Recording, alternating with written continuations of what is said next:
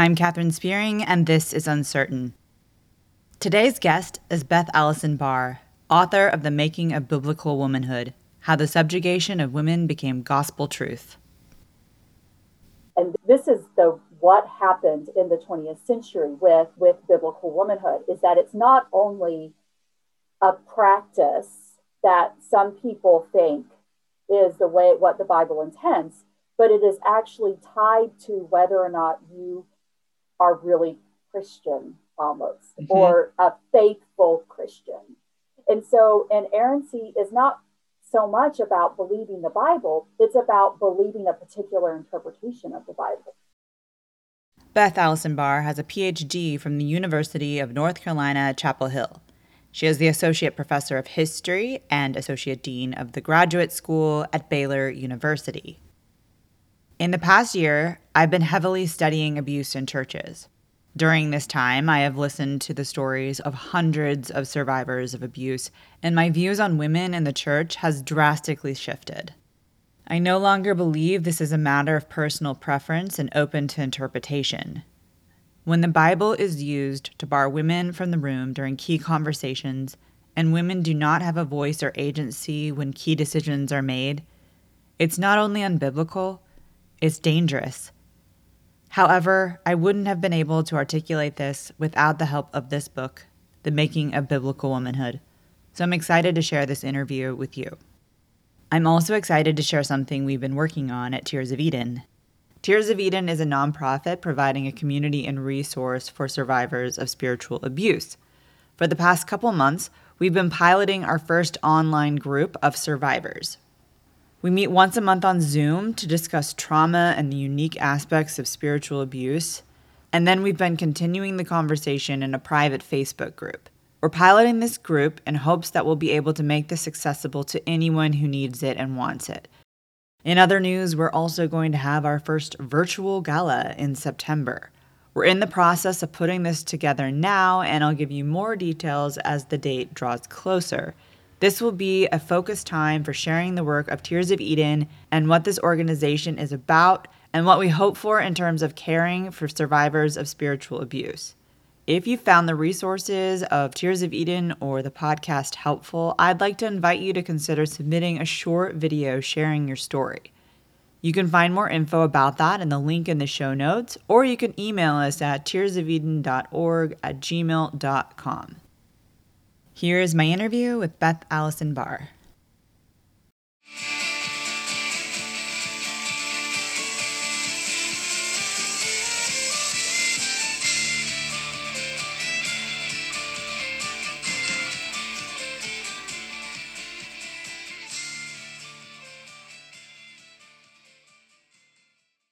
So your book is just like exploding on Instagram. It's making a, a huge impact how have you been receiving that? How is that landing for you? Well, the good news is that I have a full time job that's mm-hmm. completely different. So it gives me, I, it's not something I have to focus on all the time, which I think has been very helpful. But it's also been, it's been really hard to keep up with what's going on with the book because it is, it seems to be moving so fast and I can't really keep up with it. So I've kind of given up trying to respond to things. I'm just like, you're like, I'm which dead. Is probably, which is probably good. I mean, most of it, I'm getting overwhelmingly positive stuff, but then I'm also getting very cranky and some not so nice stuff.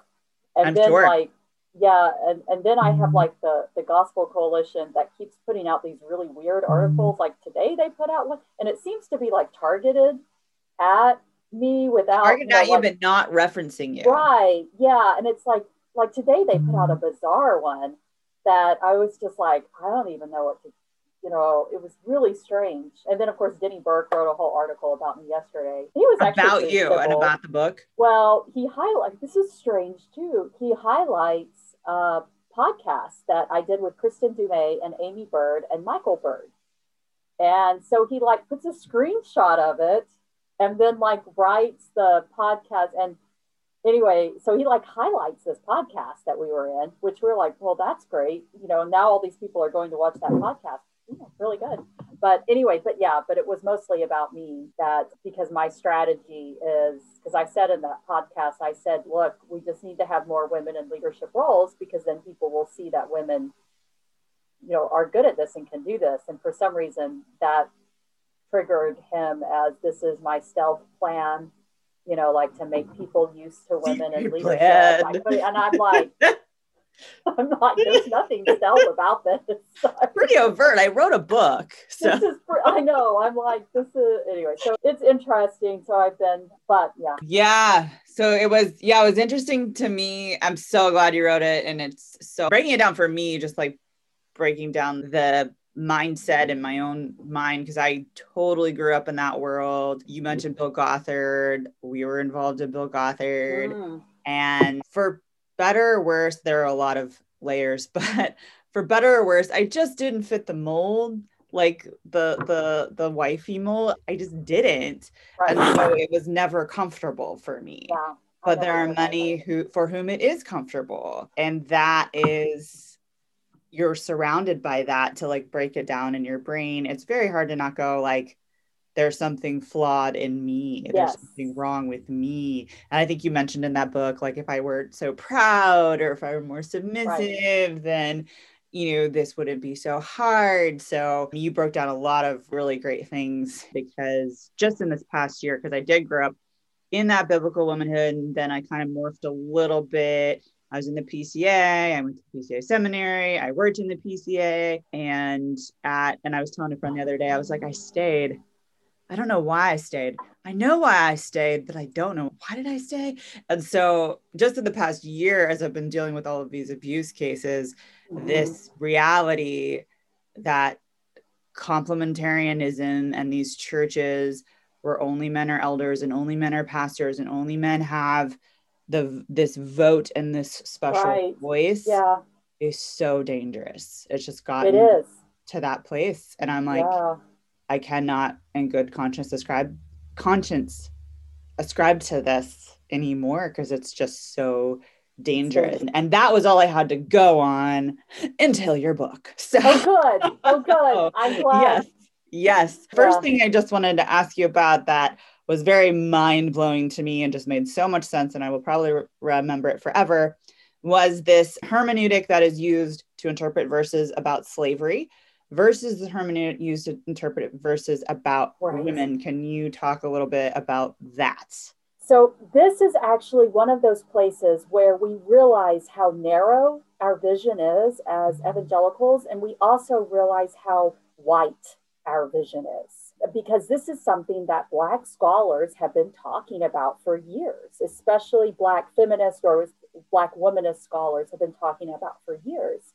And they have been complaining very vociferously that as white, as black pastors have sort of tried to get in with the white evangelical crowd, that they have imported this sort of gender roles into the black church. And so then we have these black Christian scholars who are like, what are you doing? If we are using this, you know, this hermeneutic to talk about slavery and to say that this is not what the Bible intended, how can we then turn around and say the Bible intends female submission based upon the household codes? I mean, they're they are pointing out very flawed logic and very flawed practice. But this is something that most white evangelicals are not reading black scholarship. Right. At all. And so it's something that we, and because we also have tried really hard to pretend that race isn't a problem for us, and we've tried really hard, you know, that we're past all, so we kind of just ignore those pieces in the New Testament.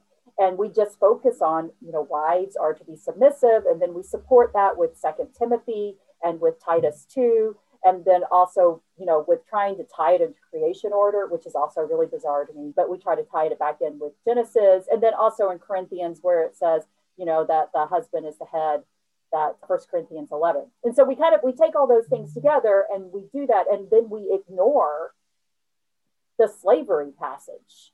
And it's like, if we are emphasizing that wives are to be submissive, then that is the same logic that was used by slaveholders And by, you know, I grew up Southern Baptist. So yep. Southern Baptist started by by emphasizing slavery and using this the household codes to argue that this was God ordained. And so it's just really to me it's just this is just a very clear example of how we are so narrow in our vision. Right. How narrow our interpretation is of the Bible. So Right, right. Yeah, and I just remember in seminary saying uh, being told, you know, the the Bible is not written to us, it's written for us, it's not written to us. You got to right. take into account the specific cultural context in which this is happening. Yes. But those verses were never brought up. We never talked about them. Did you really not? Nope. nope. About, really? Nope, nope, nope. Never, never addressed. Never once. Yeah, there was a, there was some discussion. I remember discussion about the gender of God and like mm-hmm. what God's gender is and why God needs a gender and all that kind of stuff. I remember that discussion not super clearly but i remember that coming up and that but obviously i remember it of you know thousands and thousands of hours into my head so maybe we should talk about that but we'll we'll get to that in a second i the next thing that is i really wanted to ask you about was so the esv bible that was revelatory to me where the esv bible came from can you talk a little bit about the background of that and where that sure. came from so this is actually surprising to me how many people really don't know this because this is something that I've been paying attention to for a long time. And it, I think I was paying attention to it because it blew up at the time that I was starting my studies in medieval history. And I was, you know, I started studying these medieval sermons. And one of the first things that began to strike me about them was how they used gender inclusive language in terms of people and so instead of using just man, now not always, but a lot. In fact, especially some of the sermons I look at in the 15th century, it's sort of a, a consistent pattern. And so I was seeing these sermons, these medieval sermons, long before feminism, that were referencing men and women, and that they were also doing it in Bible verses. And so this is, you know, they would quote the Vulgate, the Latin, and then they would translate it for their audience. And when they translated it for the audience, they would often, where it said, you know, such as, no man may come to the Father except through me, no man or woman may come to the Father except through me. And it was just very casual, clearly making sure that both the men and the women and the audience would understand it. And so I'm reading this at the same time that this that the TNIV, I actually owned a TNIV that my husband bought for me. And I think that's also why I was paying attention because I start reading all of this pushback against the TNIV. And, and what I found out is that the TNIV was intentionally written to bring in more gender inclusive language, not in terms of the gender of God, but in terms of the gender of people. So when the Greek was more generic, instead of saying brothers, the TNIV would say brothers and sisters. It's actually kind of a mild thing. The TNIV is not real radical. It's really funny to me. People got so upset about it, but they did. And as I talk about in the book, World Magazine came out with these series of articles where they essentially called the TNIV the stealth Bible, and that it was going to bring it by bringing in this gender inclusive language, it was introducing feminism to evangelicals, and that was going to completely destroy the church. Know, this whole sort of another stealth wild, move. These wild articles, yeah. And so the people who got, and, and you see people like Wayne Grudem quoted in these, and James Dobson quoted in these articles, and they got so upset about the gender inclusive language that they got together and they plotted to do new version of the Bible that would stand against the TNIV, and they argued would stand for biblical values, which means masculine language. And they got a hold of the RSV. They got permission to um, do a new version of the RSV, the Revised Standard Version. And that became the English Standard Version. And it was created in direct response to the TNIV, which then went out of print. You know, the T you can't find the TNIV anymore because it the pushback was so great against it that that it just the NIV they incorporated some of the changes of the TNIV into the NIV now, and so the NIV 2012 reflects some of the TNIV changes. But they just took away that whole TNIV thing, and the ESV, the English Standard Version, then was born. And if you read about what they say in the introduction to it, they say that it is unapologetically complementarian. And so the mm-hmm. whole purpose of the ESV was to combat what they saw was this dangerous strain of feminism coming into the church. That is so, wild. What year was that? Do you remember? This is between 1997 and 2002 when all of this is sort of taking place. And so it's kind of, I cover some of it, but there's a little bit more going on. There's also was some changes in Bible translation, sort of the governing council for Bible translations had emphasized gender inclusive language. And this was also something that had gotten, you know, essentially this very conservative faction at the, the Evangelical Theological Society. I always have to think about what their name is, ETS. And this is the group that also founded the Council for Biblical Manhood and Womanhood. Several of them also became founders of the Gospel Coalition. John Piper is in this group, Wayne Grudem, you know, James Dobson was on the front, you know, he sort of was the beginning of this. He doesn't completely go forward with a lot of the other stuff, but he's a voice in this too. So it's all the usual suspects mm-hmm. um, who are all together. And it's you keep popping up. You know, I've been thinking about writing something on, you know, I mean, it's such a small group of men. It's really crazy to me. It's such a small group of men with a lot of power. With a lot of power. And they're they are in all of these conversations in the 80s and 90s that mm-hmm. lead to this these harsher boundaries being drawn, pushing women out of leadership, and the surge in biblical womanhood. Mm. Uh, or ideas about biblical womanhood. Yeah, and I remember the debate about the gender inclusive language, and it was very scathing. What my memory of it was. Oh, it, it is. Scathing. It's scathing. Yeah. Yeah, like they were just like you know slippery slope, you know that kind of thing. Yep.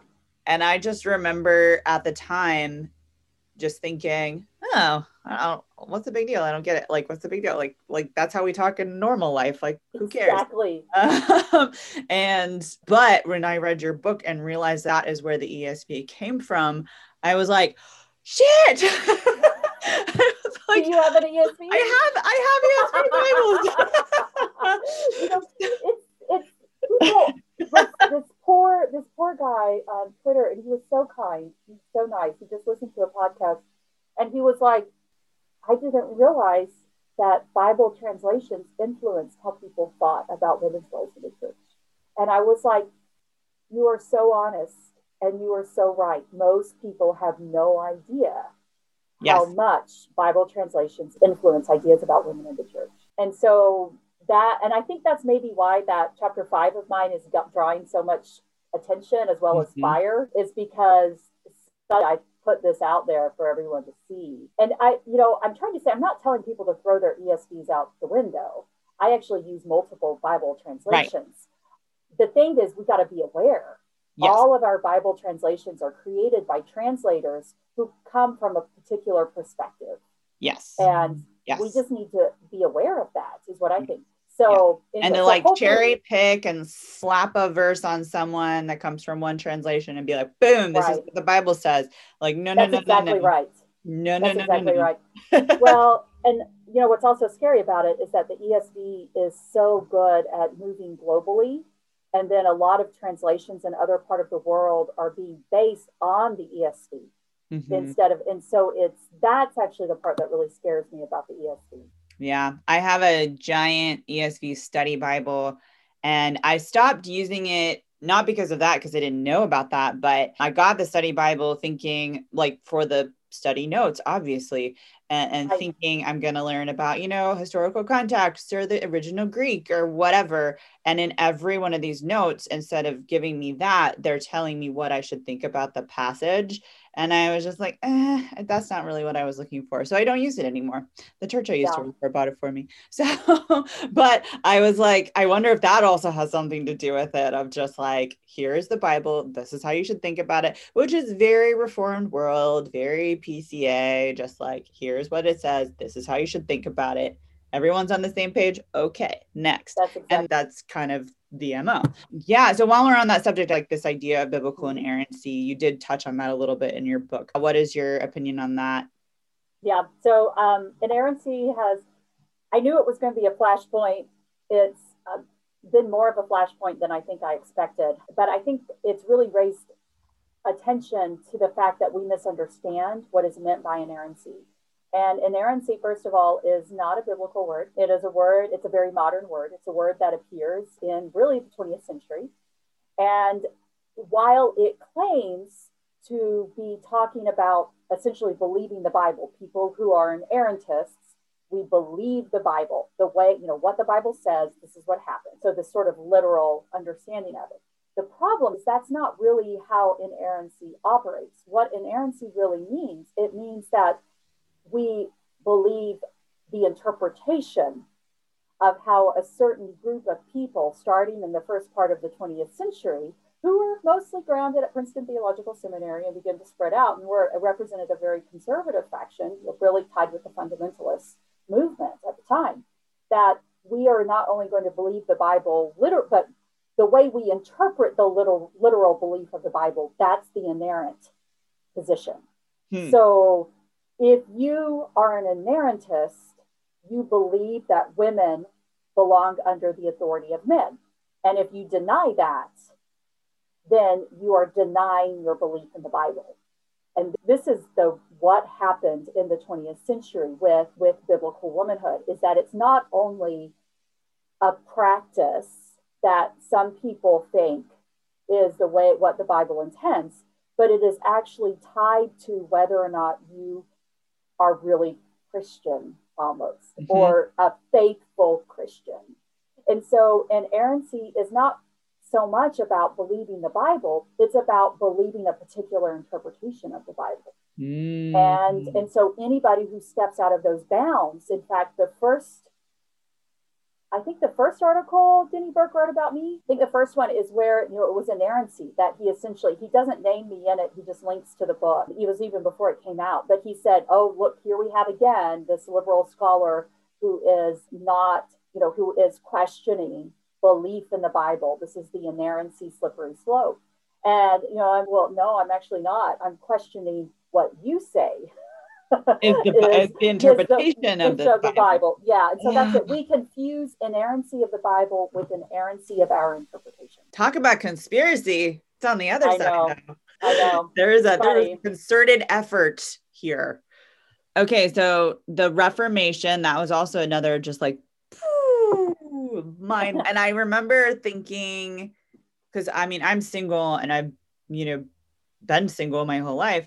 And so I remember thinking when I've, you know, studied Catholicism or had friends who are Catholic that the Catholics have a doctrine of singleness and like singleness is very much a part of it the is. Catholic tradition and that does not exist in the evangelical it church. And then when I read that part of your book, I was like, because they completely obliterated it. Like it's like gone. And so I would love to just hear like briefly just what how the Reformation yeah. changed the role of women. So this is this is another touchy part, I think, for evangelicals. I always have to preface it by saying I do believe in Reformation theology. You know, uh, that here I stand as a Baptist, which clearly means I believe in Reformation theology. But at the same time, we just have to we have to place the Reformation in its historical context. And what's happening with the Reformation is not just theology; it is a changing early modern world. And the early modern world, you know, it's moving from the medieval world to this, you know, this more, you know, the emphasis on work outside of the home, or actually in the beginning, really the work of these work is becoming more structured. And we have the formation of guild, guilds, which, while there were female guilds in the medieval world, they are becoming more and more run by men. I tell the story of what happens to beer. You know, it moves from women mostly doing it to men mostly doing it and women get cut out of it along the way. And so this trend is going on. We also see more legal restrictions being put on wives and that less room allowed for women who aren't wives. And so this then gets, you know, what I say in the book is that Reformation theology kind of maps on, kind of takes this emphasis in scripture, what they see this emphasis in Paul on being a wife, and they kind of map it on to these things that are already happening in the early modern world. And so, whereas in the medieval world, there is what I, you know, there's a loophole. Women can be preachers and teachers and leaders because as long as they're not married, they're not under the authority of their husband. And that's, you know, something that people say. And so, but in the early modern world with the Reformation, the best thing a woman can be is a wife and a married woman, which legally means she's always under her husband's authority. And so we see this marriage of European gender restrictions, you know, these narrowing margins for women with Reformation theology.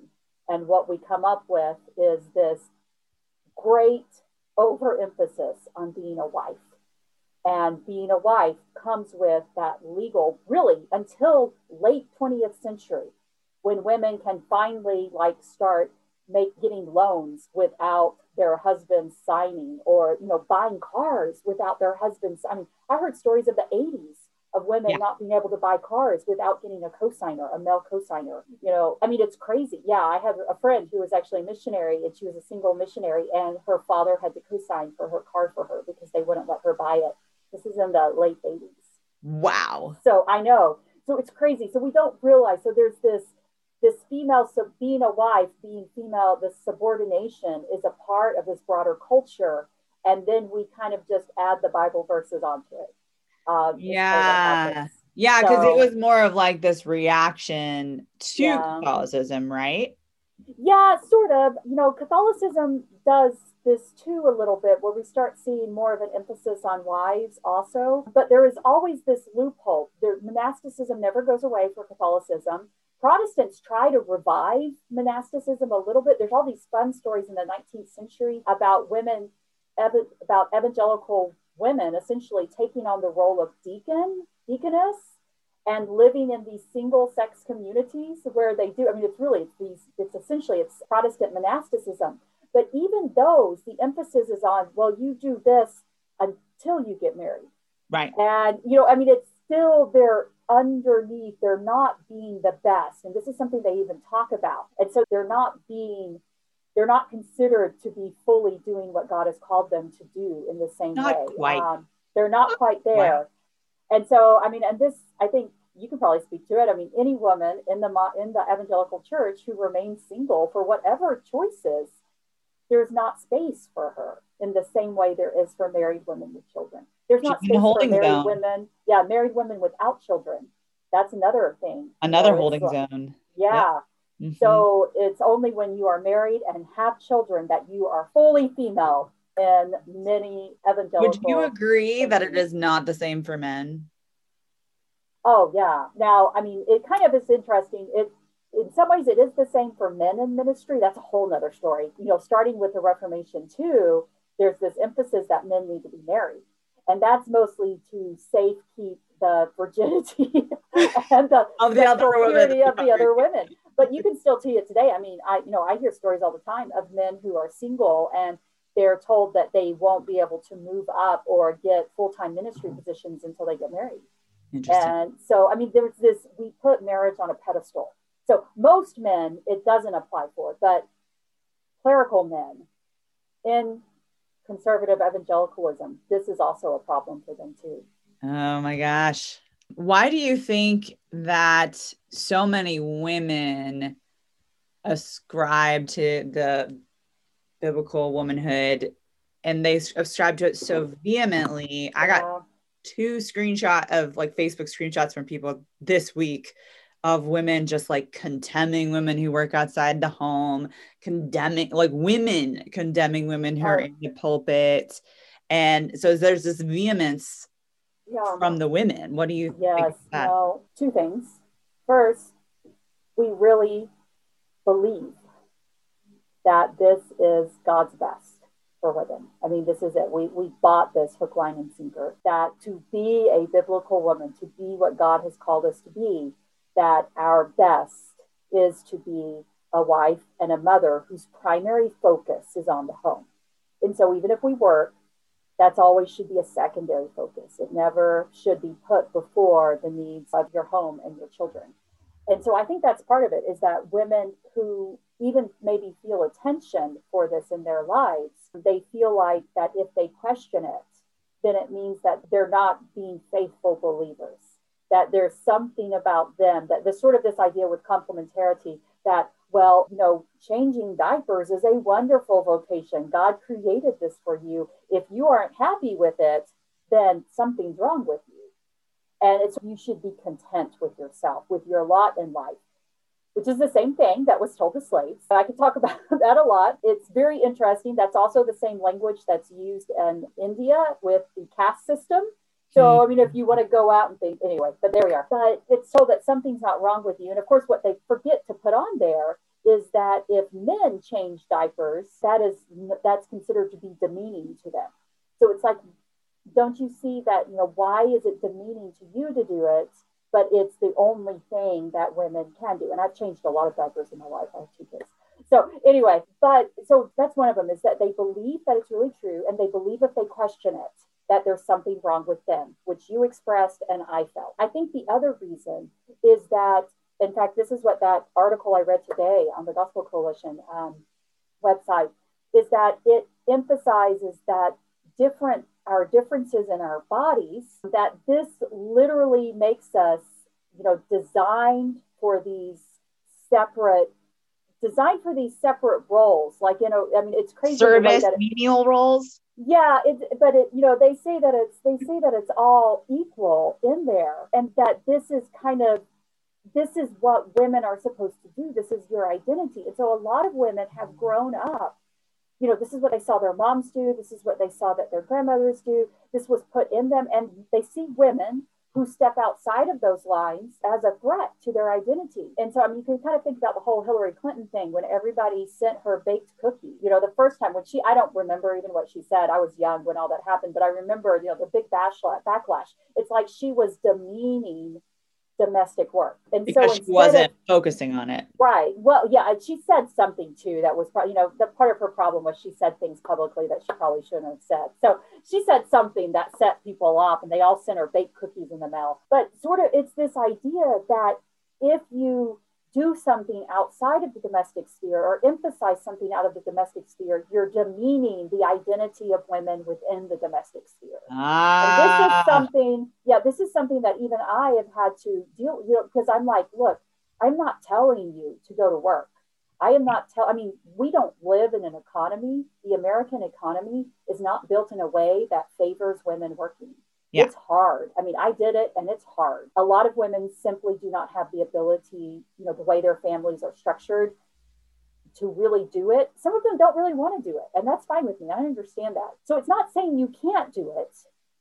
It's just saying that you don't do it because this is what you think you're supposed to do. And you're conditioned. You, right. It's for you it. do it because this is the choice you've made and it works best for your family and works best for the kids and you and your husband y'all decided to do it this way.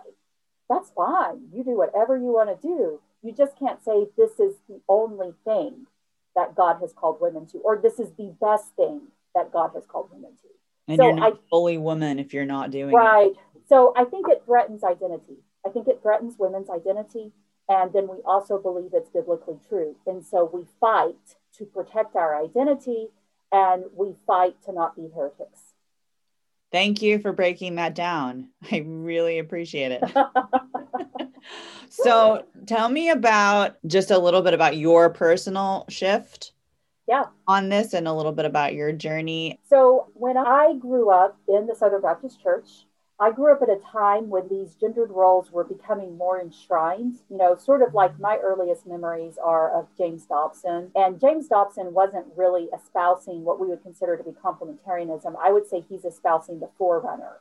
You know, he's laying the groundwork for what becomes complementarianism. And he is also laying the groundwork for women, Christian women's primary role to be the house and to be taking care of children. He's actually very big on women should not work and so some of that is sort of in the background. By the time I got through high school, Recovering Biblical Manhood and Womanhood had been written, and Wayne Grudem's systematic theology was in progress. I think he was publishing articles on it. It's published in the early 2000s. But nonetheless, these ideas that are enshrining the that women's roles are divinely ordained to be under male leadership. This has become normative. And because it was such a natural extension from James Dobson's teachings, it didn't really seem a disconnect. I think a lot of people didn't really see. They were like, oh, of course, this is what Christians do because we already have the Christian household. Things work best. So, yeah, women are divinely called to do this. This makes perfect sense. So I didn't really see a reason. I mean, this was part of the world in which I lived. And even though I experienced the bad side of it yeah. uh, during this time, the explanation was is that these are people doing bad things with something good, which is yes. still the explanation you see. Now, so, and I accepted that at the time, that this is not a honest, this is not a godly interpretation of what's supposed to happen. So it really wasn't until I got into my graduate studies, and I actually still, I still kind of remember the moment. And I talk about it a little bit in my book, but I was in grad school at the time that the Pattersons were ruling Southeastern Baptist, where my husband was in school. And they were also writing, you know, the fight was beginning for the 2000, the 19, between 1998 and 2000. There's a lot of changes that happened to the Baptist faith and message. The changes started earlier in the 80s, but nonetheless, it sort of kind of all comes together in the late 90s. And so all of this is kind of going on, and something about it had been in the news. I don't remember exactly what, but Dorothy Patterson had done something, and she was in the news. And my seminar, my women's studies seminar, we were talking about Dorothy Patterson.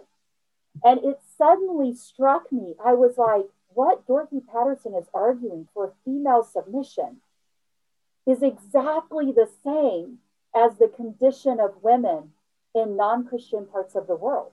Mm-hmm. And I mean, I just kind of had this, I was like, whoa. and yeah. I started, that I think is when I really started questioning it where I was like, because I had things that bothered me about it, but I mostly said, these are people not doing it right. If you really did it right, and if you really had, a, you know, because my husband, of course, is, you know, I, even as we move through this, our relationship and the way we relate to each other has really never changed. So we would be one of those people, one of those couples that Russell Moore would complain about that maybe have accepted complementarianism but functioned egalitarian you know, that's kind of the way, you know, that's what he complains about. So we kind of functioned like that. So there wasn't, I didn't really have anything in my marriage that was, you know, anyway. That, causing difficulties for you. Yeah, it didn't cause any difficulties. So it was just really when I started seeing how much the Christian idea of gender roles looked just like the non Christian world mm-hmm. that I was like, I'm going to think harder about this. Yeah. And that yeah. was so that was really where it began. It took a long time for me to finally kind of come. And what I had to crawl out from was number one, am I a heretic? Yes. and you know, you know, sort of that sort of thing. And number two, is this what is you know, what does this mean? If I no longer believe this, does it mean that it's dangerous? Mm. So can I still continue to support? Does it really matter? And at first I was like, I don't believe it anymore, but I don't know if it matters that much. Mm-hmm. Mm-hmm. But the evidence just started becoming, and really it was my work with teenage girls and and my work with teenage girls where mm-hmm. I saw them internalizing these messages. And as I also knew a whole lot about sexual abuse and how all of these things started, and mm-hmm. I saw the what the impact that these ideas had on young women. And I began to put mm-hmm. two and two together. Mm-hmm. Yeah. Would you say then that this is not a take it or leave it subject? So I'll dance around that a little bit. Um, for me, it's no longer a take it or leave it subject. I have come where I'm like, I can't, I cannot perpetuate a system that is dangerous to women and that hurts the gospel. However, I also understand women who have no choice right now. They, mm-hmm. you know, they may not be able to get out of marriages. They may not be able to change their husband's mind. They may not be able to get out of churches. I understand those reasons. I also understand women who are perfectly content in their role. You know, they haven't ever had, and so I understand why they wouldn't move on. This. It doesn't rub them. They're the yeah, ideal. Right. And yeah. I'm not going to say they're not Christian. I mean, I think that's the thing. So I'm not, I just want them to realize that I'm a faithful Christian too. Yes. And that's really my rubbing point. And that's why the subtitle of the book is How the Subjugation of Women Became Gospel Truth. Yes. Um, because that's what I really want to hit home is that you can be a faithful Christian and not accept complementarianism. So that if that's my take it or leave it. Yeah. Uh, no, that's you, awesome. You can't walk away. Yeah. So Yeah. What is, if you had like one thing that you hope people walk away with when they read your book, what is something you're hoping for? Well, I'm, for one thing, I'm hoping that they realize that they can be faithful Christians and not believe that complementarianism is their only option. I also just want to give women hope. I think there are so many women, and I've heard from so many of them who have thought that something is wrong with them and who worry about raising their daughters up in what they have begun to see as this very oppressive culture. You know, I mean, this was another disconnect I had when I realized that I have a son and a daughter, and I realized that my son was going to be taught that there was something innately about him that made him able to teach and lead in a way my daughter could not. And I thought, that's dangerous. That is dangerous to teach a 13 year old boy that there is something innately about him that makes him able to teach where his mother cannot or his sister cannot. Mm-hmm. And so I want to give women in those situations, I want to give them hope for a better way. And, you know, and even maybe just a hope that they can introduce their children to a different path that does not diminish the authority of scripture and does not diminish the gospel of Jesus. I remember a friend of mine at a church that I worked for, and she wasn't a huge uh, complementarian fan, but she liked the community at the church. She liked the pastor yep. and all that. And then one day, her, I think it was her daughter was nine, and she said, Why are only men on the stage? Why are there only men preaching? And she was just like, I can't raise my daughter here. That's I can't exactly send right. this message to her. And so she left. And I just, I appreciate that so much because she was just like, that is not what I want to send to my daughter, the message that I want to send to my daughter. And yeah, it does, it does become a pretty, when you get the yeah. kids involved. yeah, no. And I carry a lot of guilt from all of the teenage girls that I taught for years. And I didn't I stayed silent on this. And I, I worry about the impact that it had on them. Well, they know about your book. They do. And in fact, yeah. we've heard from some of them that are like, well, that's what happened. some of them have reached out to me and like, can we go have coffee? Yes, we can discuss this. I'm like, yeah. So anyway, so we I've been Is that about like the church that you had to leave? The church that we had, yes. A lot of it is that, you know. And I they mean, didn't know that this is why you left. They didn't, yes, they didn't know. Some of them suspected, but they didn't know. And so this has put pieces together. I mean, as I said, we tried really hard to gloss details and not, we weren't going after a church, we were right. going after a system. And so, anyway, but people who know, know. Yes, they know the church. They know, they what know. And they I can't do anything about that. Yeah. Yeah, yeah, that's awesome. Well, I'm really glad that you're getting to have those conversations. I'm really glad that you wrote the book. I'm really glad Thank you. with my listeners. Is there anything else that you would like to add as we wrap up? No, I just want to say thank you for talking with me. This has been a really fun conversation. I almost forgot we were doing a podcast. So oh, that's so great. That's yeah. So good. That's what I want it to be. Whatever we probably means I said things that I shouldn't have said, but who knows? well, if you do remember anything and you're like, no, hey, I want to cut it. I'm kidding. I'm shoot kidding. me an email. I think you have my email. Yeah, I'm kidding. I'm not. I don't really worry about it too much. Your book, I mean, you, you can't get you can't get. I said it all. I yeah, it pretty all. much. It can't get much worse than that. So. Yeah, that's exactly right. Yeah.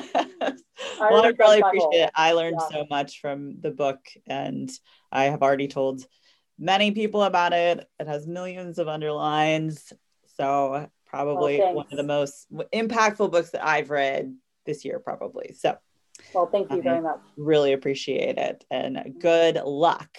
Thanks. Yes. Thank you. I need that.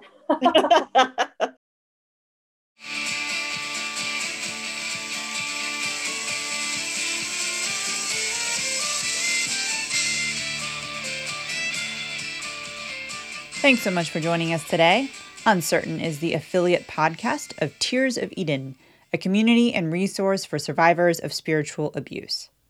If you're enjoying this podcast, please consider making a donation by visiting tearsofeden.org/support. All donations are tax deductible. Intro music featured in this episode is from the band Green Ashes. Before you go, please take a moment to like, subscribe, or leave a review, and don't forget to share this podcast show with everyone you know. I'm Katherine Spearing, and I'll see you next time.